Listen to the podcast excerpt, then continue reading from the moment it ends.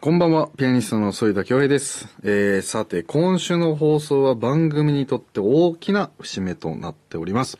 2021年4月にスタートしたこの番組ですが、今日で記念すべき100回目の放送となります。これも一重に番組を聞いてくださっているリスナーさんのおかげです。いつもありがとうございます。まあ本当にコンクール前からやっている番組ですし、本当に人生のこう節目節目に時期にやっている番組だなとも思います。当初は、最初は皆さん覚えてますか？えー、30分番組ではなくて、15分番組で、えー、半年後のね、2021年10月から30分番組に変わりました。そして上昇学園さんの上昇ホールでも公開録音もやりましたね。初回放送ではまあね、今思えば懐かしいですけども、番組タイトルだけ3年くらいやってる風格あるなみたいなこと言ってたそうですけどもね、タイトルに見合う番組内容になっているでしょうかということで、第100回記念ですけども、えー、反田恭平グローウィングソノリティ、えー、今後ともお末長いお付き合いよろしくお願いします。Growing Sonority. 反田恭平グローイングソノリティをお送りしております。えー、まずは音楽にまつわる質問にお答えする音楽質問箱のコーナーに参りましょう。えー、ペンネーム JJ さん、えー、札幌市からのお便りです。反田さん、こんにちは。長年音楽に携わっているものなんですけども、様々なピアノの本からいろいろな曲を弾いてみたりするのですが、初めはとても素晴らしい曲だと思い感動しながら練習して、まあ、弾けるようになるのですが、その後、感動が抜けてきて弾き、弾かなくなるといった繰り返しです。反田さんは何度も同じ曲弾く機会があると思いますが、その曲に対するモチベーションをどうやってキープしているのかをお聞きしたいと思います。確かになとりわけ何が多いかなあ、コンチェルトだったら、ラフマニノフの3番か2番が多分同じぐらいに多くて、チャイコフスキーの1番も多いですね。あーでもこの前もね、ベートーベンのピアノ競争曲とかも12回ぐらい弾いたりしたし、そうね、だから、まあソロ曲で言うならば、英雄ポロネーズとアンダンテスピアナートポロネーズは圧倒的に多いかもしれないですね。アンダンテスピアナートはもう15歳から弾いてるので、まあ、ざっと80回ぐらいは弾いてると思うんですよね。なので、まあそれこそ、たくさんの弾く機会をいただいて、そう、たまに演奏したり、アンコールでも弾いたりした作品だったりしますけども、まあモチベーションですかね、このお話は。まあ常に、まあ、でもお客さんのことをやっぱ考えてるので、というのも、僕は確かに50回、何十回って弾いてたりする曲はあるかもしれないけど、お客さんにとってはその人が初めてかもしれないし、まあもしかしたら3回目かもしれないし、わからないですけども、やっぱり初めて来てるお客さんってきっといると思うので、その人たちにもこの曲の、なんていうんですか、こう美しさっていうのを、こ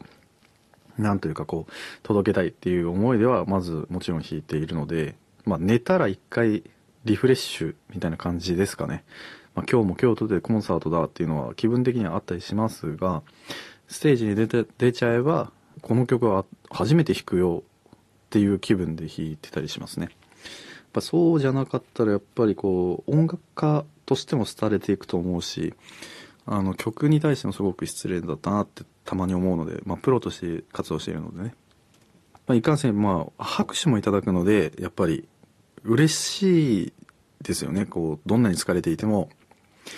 あ、頑張ってよかったなって思えるので、コンサート後っていうのは。だから、まあ、あの、楽しさ、素晴らしさっていうのを知っているから、もう一回体験したくなっちゃうのかもしれないですね。なので、とりあえず、うん、寝て忘れるっていうことをよくしてますね。それ以外ないかな。続いてのお便りです。ショベルカさんです。ペンネーム。楽器を触ったことがない素人からの質問です。コンサートなどで楽譜を見ながらピアノを弾くときに、ピアニストの横左に、えー座って楽譜をめくっているふめくりさんですが、自分には絶対できない役割だと思います。もし演奏するピアニストとタイミングがずれたらと思うと緊張が続く役割なんじゃないかなと思います。反田さんはこれまでに自分と息の合うふめくりさんに出会ったことはありますか？逆に息が合わないなーって思う人はいましたか？このふめくりさんはもうね、業界内ではふめくリストって言うんですよね、こう。本当にもうプロの方で。で、実際にプロのふめくリストさんもいるんですよ。それで、まあ、あの、お仕事としている方もいらっしゃって。で、やっぱり一番は、この、まあ、ピアノの譜面をめくるのであれば、ピアノ科の方が一番いいですよね、もちろん。で、たとえ仮に楽器をやっていて、違う金管木管だったり弦でも、で、やっぱり皆さん基本的にこう、なんていうんですかね、大譜表、トーン記号、変音記号で見てないんですよ。そのピアノ以外の方っていうのは。なので、あの、例えばその、低減の方だったら変音記号しか見てないとか。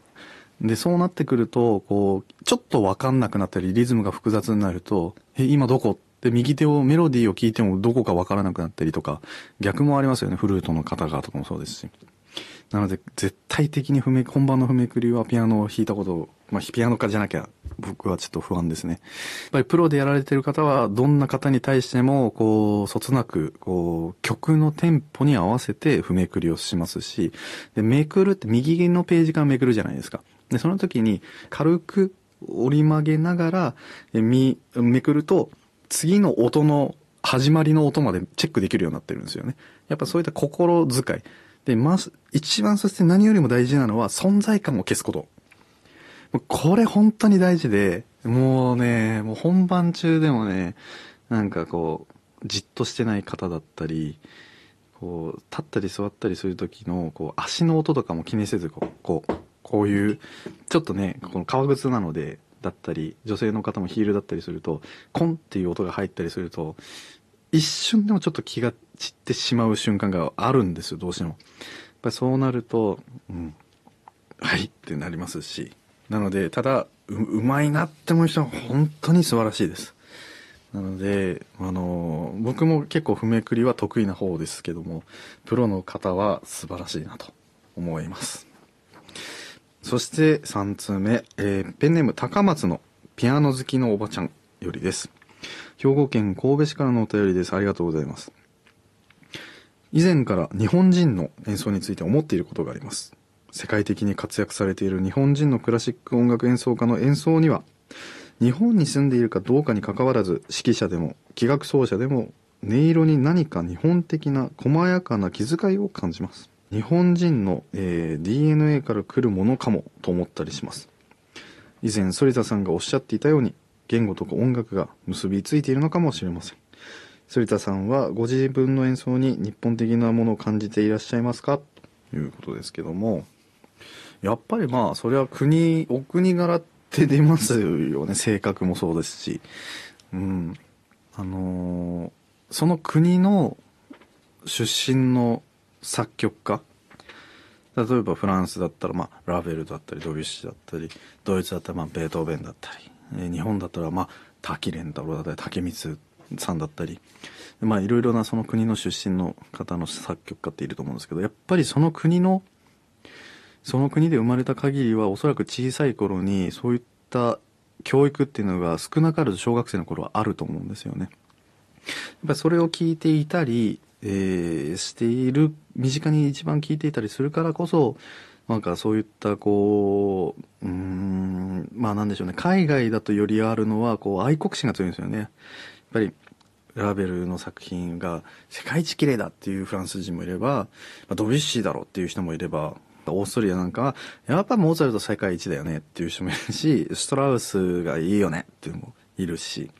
ぱりそこのポリシーを持っていて、そこの伝統を絶対にこう、ブレさせない、絶やさないっていうのがあるから、こう、彼らは彼らで、その国のキャラクターっていうのが出てくると思